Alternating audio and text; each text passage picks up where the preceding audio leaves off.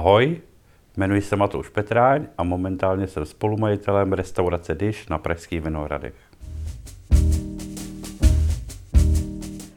Tak přátelé, Matouš Petráň, nejhustší člověk českého gastra. No, Díky Matouši, že si přijal naše pozvání. já děkuju. A e, my točíme videa s profesionály z gastronomie a rádi bychom se tě zeptali na nějaké otázky, ne tak až jako specialistu na burgery, ale jako podnikatele. Mm-hmm. Já o tobě vím, že ty jsi celý život byl hospodský, jak jsi mi sám řekl. A e, jestli by si o těch svých začátcích jako, proč jsi vůbec vybral ten obor a proč jsi potom rozhodl se osamostatnit, mm-hmm. nám mohl něco říct?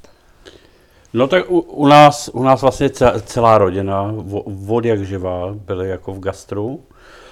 To znamená i z, i z máminy, i z tátový strany. Táta, táta vlastně uh, taky dělal jako restauratéra, už za komunistů, pro neoblíbený ráj. A takže já vlastně, my jsme za ním jako chodili velice často do restaurace, vždycky mě hodně bavilo s ním chodit někam na jídlo a on vždycky říkal, co je špatně, co je dobře, jestli najdu chybu. A Prostě No, tak tak nějak, když byla, když byla potom potřeba jako nějak se v 15 rozhodnout, co dál, tak jako ani, ani jsme nějak jako nepřemýšleli, to už bylo jenom si vybrat, jestli jít na hotelovku, což bylo trošku nad moje jakoby šance a možnosti, anebo nějaký obor, tenkrát to bylo s maturitou, takže já jsem vyučený čišník servírka, takže já vlastně můžu, kdyby jsem nebyl, nebyl spokojený ve svém těle, tak můžu potom jako dělat i servírku, Tak aniž bych musel měnit. To, Jako. to bych chtěla někdy zažít, tebe jako servírku. Ale Já tak to je skvělý začátek, úplně úžasný, protože asi ti odpadlo spousta těch romantických iluzí, Jo, který, jo, eh, jo. Já lidi- jsem vyloženě to, co jsem No. no. chtěl dělat, tak jsem jakoby tak šel dělat. a věděl si, do čeho jdeš, neměl si takový ten, já mám pocit totiž, nebo ne, a nejen já, Mhm. mm-hmm. hodně, hodně odborníků to říká i třeba Zdeněk Polreich a Roman Vaněk, že hodně lidí má o tom gastru takové romantické iluze o té práci a když se potom k tomu dostanou, tak zjistí, že ne všechno je jako z těch francouzských filmů. No, jako ber, beru takovou svoji devizu, že jsem byl vlastně, zažil jsem to jak za předchozího režimu, jak tyhle věci fungovaly, zažil jsem to potom celý ty takový divoký devadesátky. A v těch divokých A. devadesátkách už si měl něco svýho? No, to byl, to byl taková jeden takový pokus, že jsme měli v pronájmu s mým tehdejším kolegou občerstvení na uh, tuším Brumlovce, jak je tam, byl tam autobazar, bylo tam nějaký fitness centrum, teď je to tam celý vlastně úplně předělaný. A tam jsme měli nějaký, jakoby vlastně takovou kantýnu nebo takový pohoštění, no byl to, byl to svýš propadák samozřejmě a nějak jsem zjistil asi, že do toho, abych jako vedl lidi nebo celkově pracoval na něčem svým, jako mám ještě určitě čas a potřeba nabrat nějaké zkušenosti.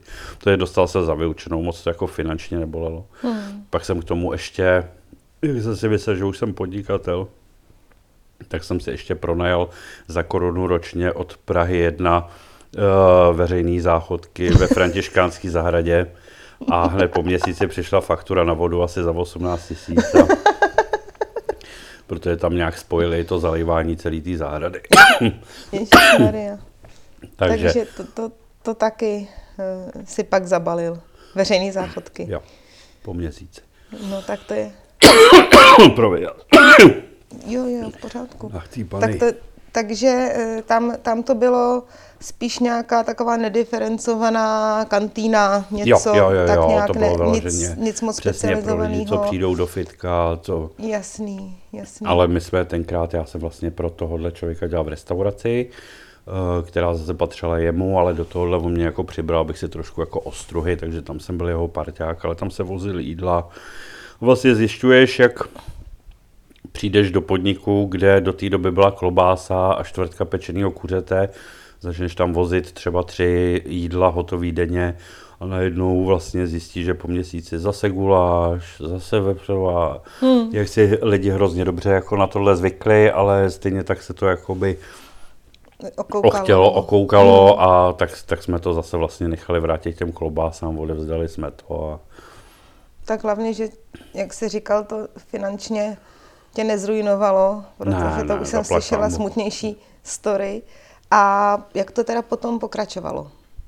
Hm, pak jsem byl, vyloženě jsem makal na té svý, jako uh, snažil jsem se nezůstat na tom place. To bylo takový hmm. moje, jako že vlastně mě to vždycky bavilo, práce s hostama mě bavila, ale ty ambice byly trošku vždycky hmm. vyšší, jako jí dělat aspoň toho provozního, aspoň a časem prostě uh, se pustit do něčeho vlastního. Takže samozřejmě tu se střídavými úspěchy, někdy zase člověk eh, zase zakotvil na tom place, ne, nedá se nic dělat, ale jako chce to neustrnout, no, chce to. Hmm. Takže se mi to jako docela podařilo a uh, myslím si, že potom už jsem měl na zádech docela, uh, No pro, pro mě, že tě teda přerušuju, já mám pocit, že pro mě byla stěžení to, že jsem pracovala několik let na place jako servírka, je- je- takže stejná kvalifikace, jako máš ty, protože jsem poznala hosty, poznala jsem ty lidi, kteří jsou ochotní utratit peníze za dobré jídlo. Poznala jsem, jaký jsou, jaké mají potřeby, měla jsem výborného šéfa, který mě naučil v podstatě všechno, co, s čím jsem začínala jak udělat nějakou předanou hodnotu pro toho hosta, jak se to zařídit tak, aby se ten člověk cítil jakož tam gast.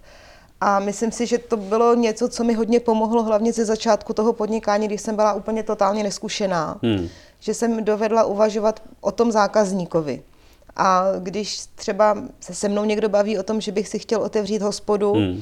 a já tomu člověku navrhnu, aby zkusili dělat na plac, tak většina lidí řekne, no to já ale nechci, já chci být majitel, já nechci být pingo. Já si myslím, že tam ta motivace byla prostě, já nevím, jak to měla ty, ale u mě ta motivace pro to samý eh, byla úplně jiná. Já jsem prostě chtěl vydělat dýška. No samozřejmě, samozřejmě. Jako A to byla veškerá tehdy- motivace, proč jsem se zajímal o hosta, proč jsem se k němu snažil proniknout, proč jsem vlastně jakoby eh, k té své práci, která byla daná nějakým popisem činností, tak jsem se snažil vždycky přidávat něco navíc. Ale ta No jsem motivace byla tehdy- prostě vydělat prachy, Já jsem vydělat, tehdy tu servírku dělala ehm, v podstatě za studií. Hmm. A když jsem dostudovala, tak jsem si uvědomila, že mě to vlastně baví víc, než to, co jsem studovala a že se tomu chci věnovat. A během toho, myslím si, že to byla, jedna věc byla ty dýška, který tehdy v té restauraci, kde jsem pracovala, byly opravdu zajímavý, tam chodili turisti, bylo to super, ale zároveň měla jsem vždycky v sobě takový to, že chci eh, dělat tu práci dobře a to, to si myslím, že je asi celkem nezáleží na oboru. Prostě někdo je lempl, někdo lempl není a někdo je příliš pintlich, to taky v té hospodě Hmm. není úplně dobrý, že určitý typ lidí se do toho gastra hodí a tam se najdou. Já jsem měl velký štěstí na to, že i v tom učení, i v tom pozdějším, a bylo to opravdu za toho ráje, který dneska ti na ně nikdo nic neřekne hezkýho, ale tenkrát prostě dělali uh, jakoby profíci, opravdu ale profesionálové. A to byli třeba lidi, kteří byli jako starší, starší čišníci, ale ty třeba, do, tam bylo jako opravdu jenom o generaci, oni byli někde k té jako první republice, jo? nebo Hmm. je učili lidi, kteří to znali a tam byl hrozný jako tlak tenkrát na profesionál, opravdu byl profík, jo? Ne, Hmm. nebavíme se o nějakých čochtech prostě a pivnicích, to ne, ale prostě o restauracích, jak tenkrát byly, že jo, první cenová a druhá cenová. Tam ve směs jako opravdu dělali i jako zajímaví lidi a od kterých se jako rozhodně dalo naučit. No a jak se pak teda dostal k tomu eh, tvému úžasně úspěšnému podniku, Dish, což je To byla jako dlouhá cesta. Já jsem nejlepší v eh, z- Praze. Zakotvil na Václaváku eh, v Jaltě a tam jako už to bylo na pozici F&B manažera, jako food and beverage, který ale jako vyloženě už spadalo pod eh, jako přímý vedení jako majitele hotelu. A to bylo dost pro mě jako stresující a uh, nějak jsem si říkal, že to není, t- tam nechci asi úplně být, tak jsme se nějak jako rozloučili, ale jelikož to byla super škola, super škola i z toho provozního hlediska právě, co se týče financí a tak dále, tak jsem nějak dostal chuť si jako odpočinout a vzdělávat jako hosty. Já jsem měl takovou mm-hmm. jako vizi, že by bylo dobrý jako třeba jako povědomí jako hostům dávat, jo? tak jsem dělal ty svoje gastrosemináře a bylo to vyloženě zaměřené na to, aby tam nechodili hospodský, aby tam spíš chodili hosti, který zajímá co kterým příborem a taková ta, jako jak děláš paček etiketu, ale mm-hmm. spíš jako vyloženě koncentrovanější na to gastro. A byly to takové docela si myslím jako povedený semináře, akorát tam byla taková zajímavost, že tam najednou přestali úplně chodit hosti a začali tam chodit samý hospodský. Jakože jsou hosti, ale vlastně já jsem se vždycky zeptal, je tady jako někdo, kdo má nebo chce mít restauraci, tak vždycky jako víceméně 90% těch lidí. Takže jsme to potom převodali a vlastně se z toho stalo přesně nějaké jako konzultování pro restauraci. A měl jsem potom asi naraz jako 10 podniků, který jsem takhle jakoby pomáhal léčit, buď někdy jako pomáhal zavřít ten podnik, hmm. jako, což je taky někdy jako ano, to se dá taky udělat jako, dobře nebo aby blbě, to nejlíp, přesně tak, nebo no. jako pomoct zase e, e, dodat jiskru, nějaký elán těm lidem a tak dál. A pak jsem najednou zjistil, že řeším strašně moc cizích starostí. Hmm. A že bych jako, že jestli už není čas jako si spíš udělat svoje starosti a neřešit ty cizí. No a vlastně v tu dobu mě oslovil můj jako parťák a že by rád něco.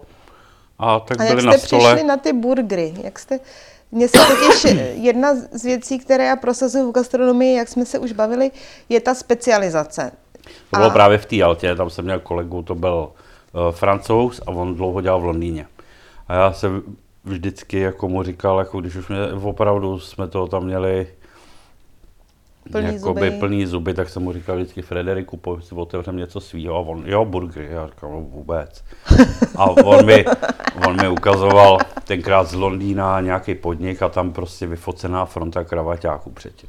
A říkal, to je úplně něco jiného, než jako Než, hrozně se ano, mi to líbilo, bylo ano. to podle fotek jako čistý, pěkný, jako neotřelý. Tak, tak jsem... burgery to není tak, eh, to je pár Tak mi to let, zůstalo v hlavě, jo, Někdy, nějak jsem to moc úplně neřešil, ale zůstalo mi ale to v hlavě. ty burgery, co se prostě jako dostali do povědomí, jako že to může být kvalitní a plnohodnotné jídlo. Jako by ty to, gourmet burgery. Ty gourmet no, burgery, tak... řekněme, tak to je, já nevím, pět, šest let? Je to možný. Co, co je, je, je to možný. I venku, co to začalo, jako se zjistilo vlastně, nebo přibyla tady ta kategorie. Někdo tomu venku říká gourmet burgery, někdo fancy pants burgery, prostě, který se vyznačují to, že to dělali většinou jako šikovní kuchaři, který umějí vařit a tady ten prostě obor, jako si přidali takovou svoji specializaci, ale ten člověk ti udělá cokoliv hotovku, nebo prostě šikovný mm-hmm. hotový kuchař. Mm-hmm. Není to vlastně na tom, že ti vlastně jako takový ten základní burger ti udělá kdokoliv. Tak tady to jsou prostě od lidí, kteří mají trošku kreativitu, mají chutě, no. vědí co, e, jsou schopní si ty vlastní suroviny, ty omáčky a tak dále udělat si do toho sami a prostě hrát si s tím. Takže na začátku bylo jasný, že tohle bude ta kategorie, co nás bude zajímat. Mm-hmm. A nějak to tak, jako by se mi si dopadlo. Ano, to určitě. To, jako já tu vaší restauraci miluju. Jak jsem ti říkala, hmm. moje specialita jsou dva burgery, nikdy si nekupuju jenom jeden, protože pak toho lituju. Většinou si beru sebou. A, ale spíš proto, že tam je tak plno, že už počítám s tím, že si nesednu a rovnou si beru ten burger sebou a nedělám rezervaci. A e, jak teda, e, když jsi se rozhodl nebo s tím, s tím parťákem, pokud jsem to dobře pochopila, tak jste se rozhodli, že se budete specializovat pouze tady na to. Jo, byly takový, Vy jste byli... promiň, původně takový dva, jenom jakoby ležely na stole koncepty. Protože já si furt myslím, že jako udělat koncept je to asi ten základ, jako Určitě. úplně ten krok jedna. A prostě vybrali jsme z toho tenhle ten.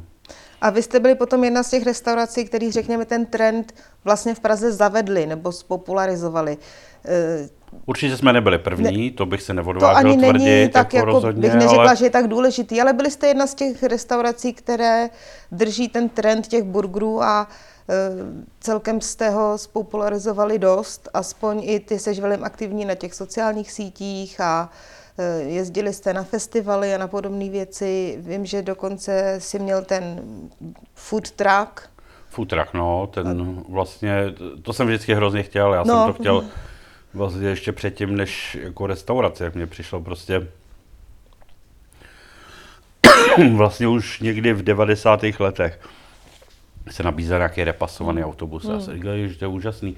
Člověk nemusí vlastně čekat, až přijdou lidi k němu, zajede si za lidma. Takový prostě ty futrachy mě A je vždycky to takový bavily. bohemský, že bohemský svod, Tak jsme si to vyzkoušeli a zjistil jsem taky, že to není úplně, jako ono v této legislativě je to tady nic Ano. moc.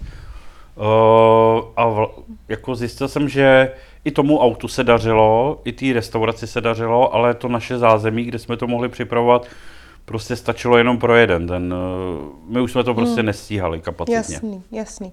Ale Aha. já bych řekla, když jsi říkal ten první krok, že je teda ten koncept, Mhm. tak u tebe, konkrétně v tvojí restauraci, kdo už trochu ví, po čem koukat, tak vidí, že tam máš totálně promakané veškeré ty procesy. Že to opravdu šlape jako e, dobře naolejovaný stroj.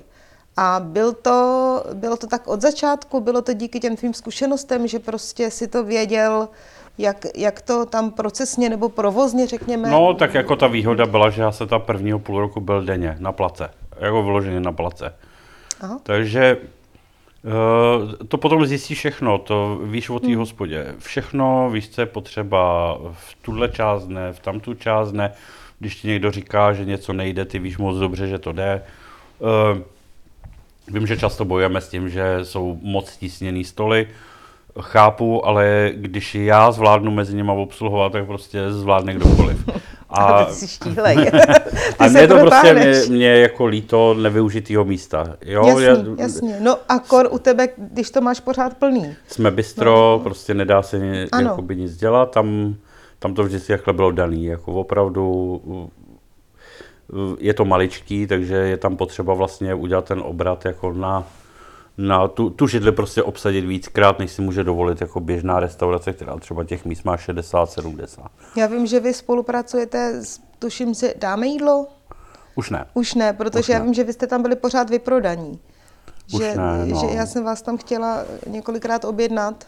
Mm. A Ta, nějak ne, nechce se mi to moc komentovat, nebylo to prostě to, to co jsme, Jasně. ze začátku to bylo super, pak už to bylo méně super.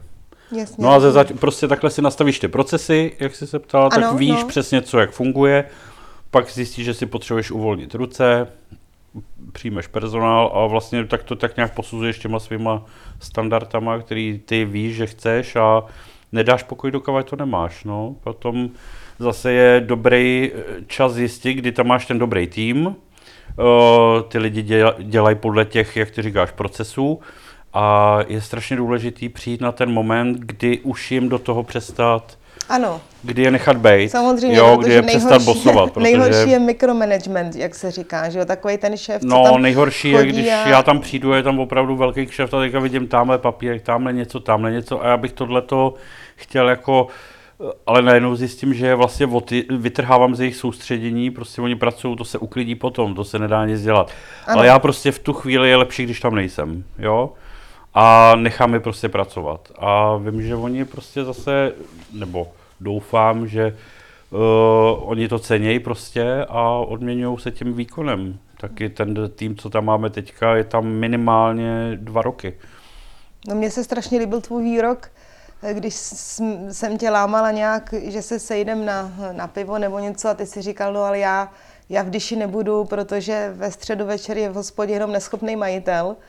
A mně se to hrozně líbilo, protože já mám pocit, že se stalo takový kliše z toho, že lidi říkají, když máš hospodu, musíš v ní pořád bejt.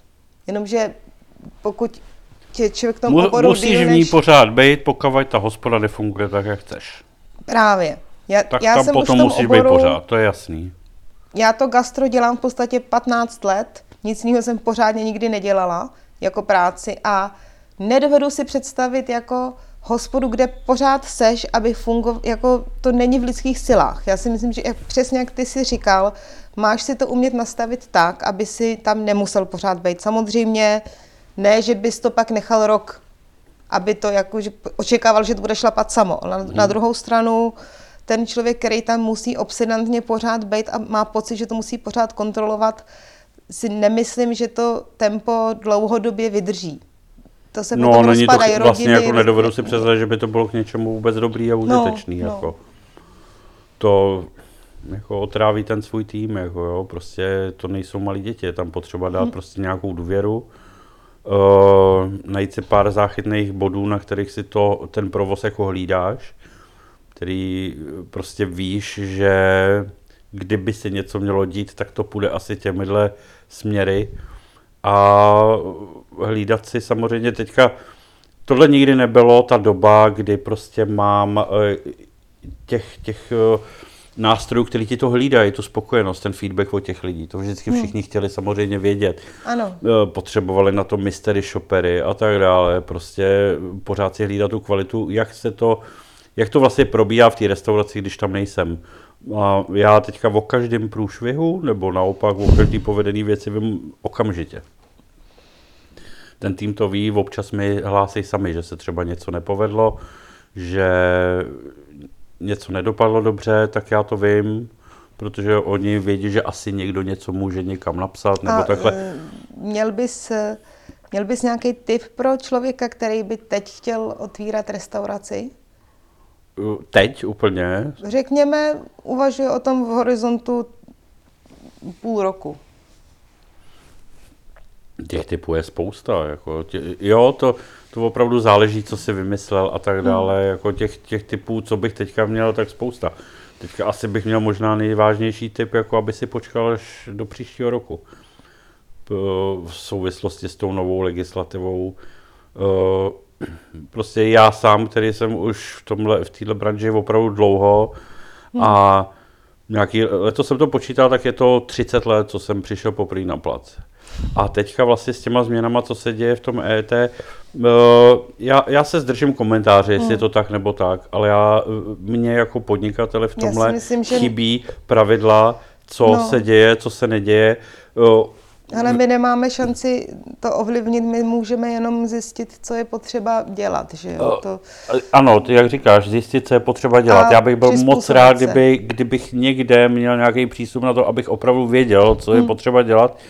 To je teďka zase, že má být vylepená nějaká cedulka, Počkej, na- že provozovna je zařazena do elektronické evidence tržeb, když nemáš tuhle tu cedulku viditelně vyvěšenou, víš tak co Matouš, já myslím, že ještě si po jinglu o tom Jo. promluvíme, dobře. protože to je na díl.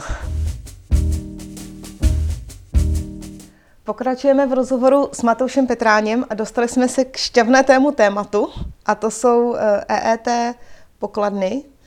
Já přesně, abych se přiznala, pořád dodnes nevím, jak se to mě jako podnikatelky dotkne. A ty si říkal, že vlastně žádný ucelený návod na to ještě pořádně není. Hmm. A, asi, asi státní zpráva má možná pocit, že těch informací je dost. Já si to nemyslím. Jako každý den opravdu objevím nějakou, jako nějaký, nějaký šperk, prostě nějakou třeba i protichůdnou informaci a docela jako člověk musí detektivně pátrat, co by měl splnit, co by neměl splnit. Samozřejmě ten základ plníme nějaký ty jejich step by step požadavky, prostě co je potřeba udělat v září, co je potřeba udělat v říjnu, tak si myslím, že celkem zatím vzorově vycházíme stříc. Eh, Není to o těch nákladech, které se slibovaly, my jsme museli měnit úplně celý pokladní systém, mm-hmm. takže mm-hmm. určitě jsme někde jinde, než uh, Ano. jako nám bylo prorokováno. Já jsem si opravdu myslel, že to bude nějaká krabička, kterou strčíme mezi eh, někam k routru a opravdu A- ano. bude si bezdrátově vysílat, tak ne, my jsme museli měnit úplně kompletní eh, kasu. Po čtyřech letech, kdy opravdu člověk má A nějaký... bylo to v rámci třeba desítek tisíc nebo... Jo, jo, no, jo, to- to- ale to- eh, spíš jako se zbavujeme něčeho, co nám jako bezvadně fungovalo No. a doufejme, že to vyměňujeme za něco, co nám taky bude fungovat, ale celý ten moment nám přijde jako zbytečný. Ano, ano. A k tomu se vlastně veškeré ty náležitosti, mě to trošku připomíná ty alergeny, který Hmm. vlastně se člověk jako by tak někde musel opravdu pídit, co a jak musí plnit, jako jak to musí mít eh, vystavený, kde to může být vystavený, jestli si to může nějak připravit sám, nebo i ty, i ty vlastně ty rozlišovátka na kuřácký, nekuřácký, taky to nemůže mít nějakou svoji vlastní samolepku. musí mít standardizovanou. Takže jako je, eh, eh, já, jak to osobně cítím, je rok od roku těžší a těžší vyhovovat vlastně té legislativě. Hmm.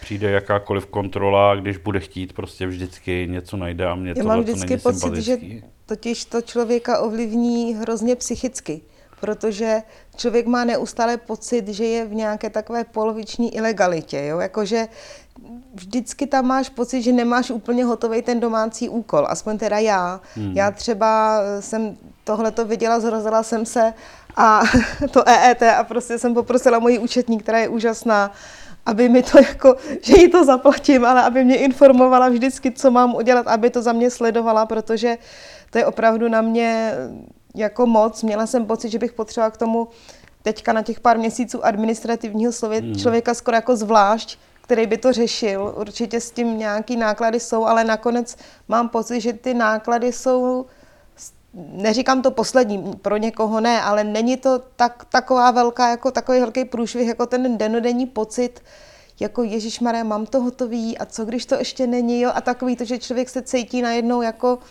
že tam je jako ta presumce, ano, presumce nějaký, viny tomu no, říkám, no, jo, nějaký... takové jako, že už jako už ně, něco dělám špatně vůbec tím, že existuju. To, tohle a, není prostě přesně sympatický pocit, no. Že no a ono může pachatel. se stát, že pak to někdo přijde a řekne, máte to trochu blbě, opravte si to, bude to úplně v pohodě, ale prostě ten pocit, v kterém jako člověk žije, mě osobně hodně ovlivňuje v tom, jak mi jako to podnikání potom jde. Hmm. Myslím si, že to na, na, na mě má vliv a na menší podnikatele, který prostě třeba dělají jenom sami na sebe nebo ve dvou, ve třech lidech, tak uh, věřím tomu, že to někoho může odradit už jenom to samotný. Nebo nevím, jak ty to vidíš, ty se vyznáš v tom...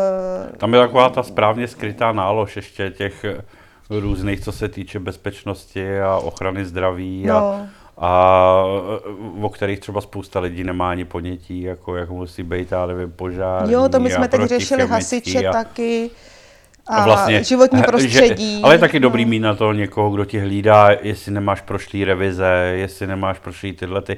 Ale tak s tím člověk, tak to, to asi jako chápe, no to já že to je myslím, normální, je ale, ale nic neubývá. No. A naopak prostě eh, jako neustále ale ti někdo nakládá. Ty pořád. se vyznáš v tom, jak ten třeba v, konkrétně v Praze, ale obecně v České republice, jak na tom ty hospody jsou, si myslím jako málo kdo se v tom vyznáš. Myslíš si, že to bude mít velký vliv na eh, to, kolik podniků se zavře, nebo jestli to lidi pocítějí?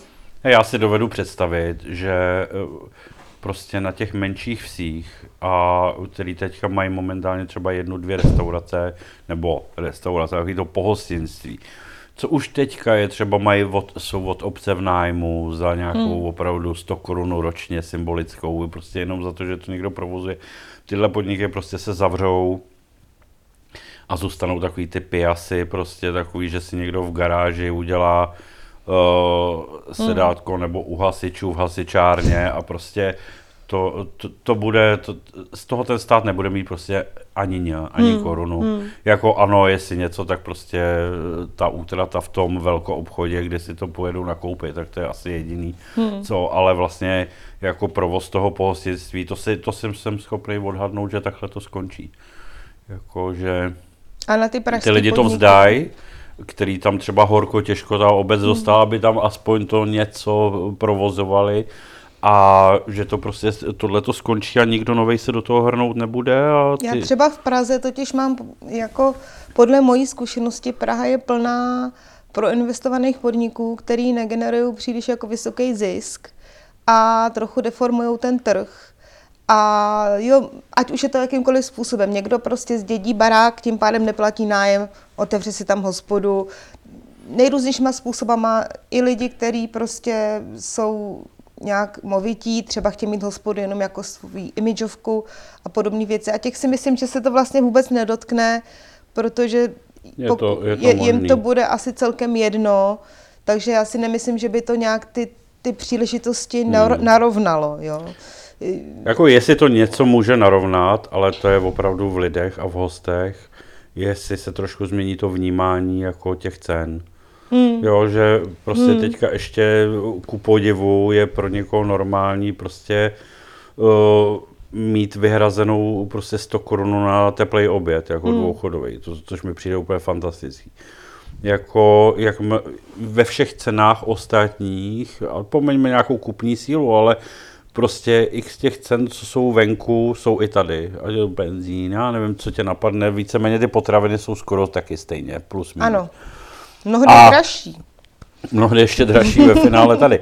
Ale přijdeš do restaurace a neexistuje, že by si si někde prostě polévka a jídlo najedla jako pod 8, spíš 10 euro, jako to, to, to je prostě nemyslitelný. Ale tam to, jako, je to normálně akceptováno. Hmm. A tady, ta do, než se tohleto jako akceptuje, že to prostě ty ceny tak asi budou muset být, aby ten člověk hmm. vlastně provozoval restaurace a ne vesničku SOS, tak jako Eh, tam jsem na to zvědavý. Bylo, eh, třeba táta mi říkal, že když se nějak zdražovalo někdy v 60. letech, jo, tam to bylo ale, že opravdu to jela celá republika, tam to bylo prostě opravdu jednotná cenová politika, takže vlastně ty restaurace zavřely, přecenily, ale to bylo třeba po 15 letech, takže to vyskočilo opravdu hodně. A on říkal, že tenkrát trvalo půl roku, než se lidi vrátili zase zpátky do restaurací. Hmm. Jo, že opravdu, ale tenkrát to byly státní podniky, tak asi jako nikdo úplně nějakou živnost jako ano, neto, jo, nikdo, ale, nikdo ale trvalo to po, prostě hmm. půl roku, no. Takže já si myslím, že to bude mydlenice slušná, ale hmm. uvidíme, uvidíme, může to taky stejně tak vyšumět a prostě záleží, co se od toho chce. Já si myslím, že to furt jako je připravený jenom na sběr informací, tak hmm. jestli to bude hmm. plnit tenhle ten účel, že to bude sbírat informace, tak asi to tak zůstane. No já bych se ještě ráda trochu na závěr tady s tebou roztrhala ty občanky, jak jsme se o tom bavili. Um, protože občas jsme se do sebe tak jako v dobrém, aspoň z mojí strany v dobrém, Určitě. pouštěli na těch sociálních sítích. Eh, co se týče péče o zákazníky, to je takové, taková moje, jako řekněme, super síla, nebo věc, kterou, kterou jsem posedla od svých opravdu od té doby, co jsem začala v 15 letech, eh, hodně se zajímám o zákazníka a jak nejlíp ho jako opečovat. A mys- mm-hmm. není to jediný přístup v té gastronomii, může jich fungovat víc, ale myslím si, že je to u nás něco, co je na velmi nízký úrovni a něco, čím se člověk okamžitě odliší, když se dobře stará o své zákazníky. Nejenom v tomhle oboru, nejenom v gastru, ono to obecně jako služby u nás obecně nejsou na příliš velké úrovni. A jaký ty máš na to názor, nebo jako samozřejmě, to, to je, eh, když to vezmu, tak resta, do restaurace nikdo jiný než host jako peníze nepřinese. No se prostě nestane, ano. že by se ty peníze vzali od někud jinut než od hosta. Eh, zase na druhou stranu já mám spíš jako opačný problém a nenosí se to jako ně, eh, těžce boju, když je takový to opravdu to povýšené chování k lidem z naší branže. Uh, pinglové a tak dále, když prostě ta, hmm. takovýhle to povýšený. Zajímavé je, že se spíš si to někde přečtu, nebo někde vyslechnu, ano. ale v té restauraci to nezažiješ. Jo, je já, zajímavý, že, já si myslím, že to jak říkám, někdo jiný no. o návštěvách restaurací píše, někdo jiný do nich chodí. Já si myslím, že totiž uh, ty svým způsobem už tím, jaký seš, tak trochu předem filtruješ lidi, kteří k tobě přijdou. Takže já jsem měla třeba s klientama problém první rok, dva, že třeba nezaplatili fakturu nebo pozdě, nebo byli nějak nepříjemní. A pak se to tak nějak ustálilo, že už se mě vybere určitý typ lidí, už se to rozkřiklo určitým způsobem a já opravdu nemám konfliktní zákazníky.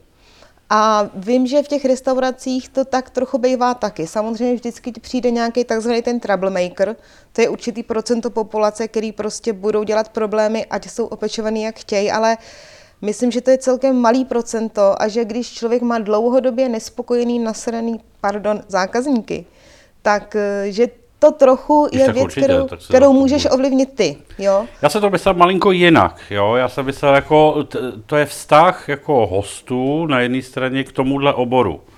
Jo, který takhle. si myslím, že jako nemá moc ve světě období, aby tak jako uh, lidi pracující v pohostinství byli v očích ostatních tak jako dole, jako myslím si, můj taková teorie je, že je taková jako nepsaná dohoda, že prostě my víme, která už teďka podle mě jako neplatí a měla by se úplně, úplně nějak zneplatnit, ale my víme, že vy nevaříte nějak nic moc, hmm.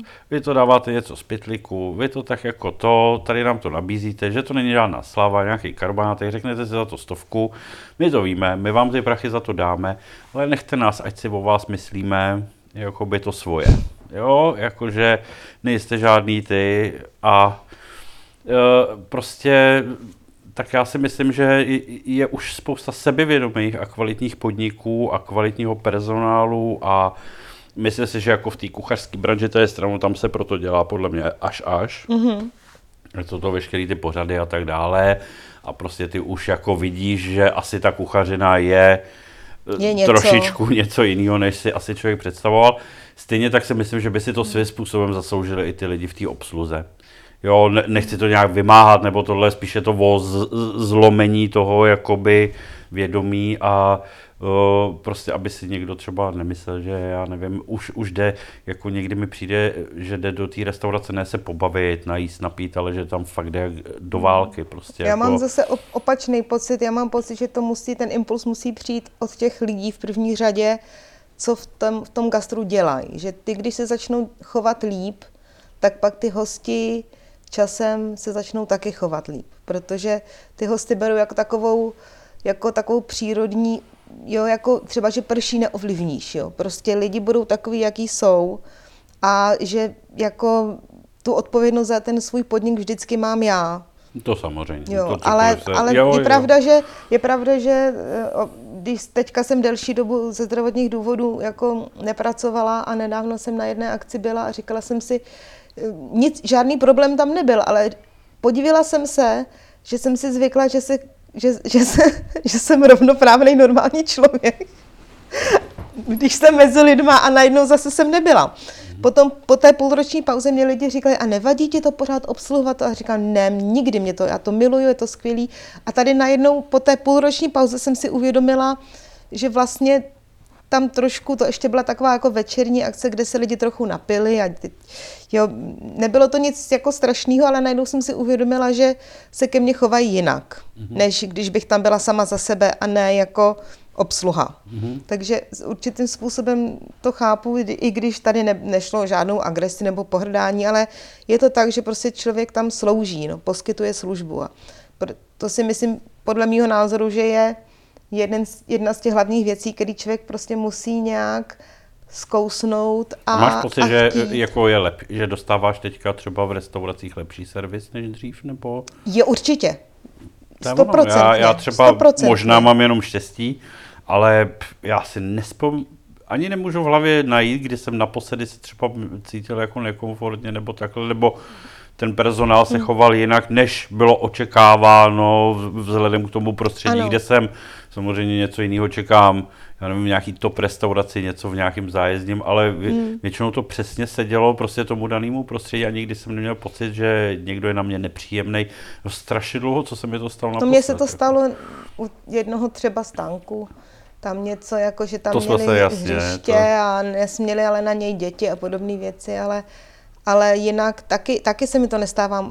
Obecně, když si vzpomenu na tu dobu před deseti lety, když jsem začínala s tím suši mm-hmm. a teď, tak vidím, kam ta gastronomie postoupila a jak je to úplně úžasný. I takový ty síčkové, co říkají, jako že teda ta gastronomie už jde úplně do háje, to mám oblíbený, vždycky nějaký kuchař je s ním někde rozhovor a říká, no to už je úplně strašný, ale přitom podle mýho názoru ta úroveň pořád stoupá. Jo, rozhodně.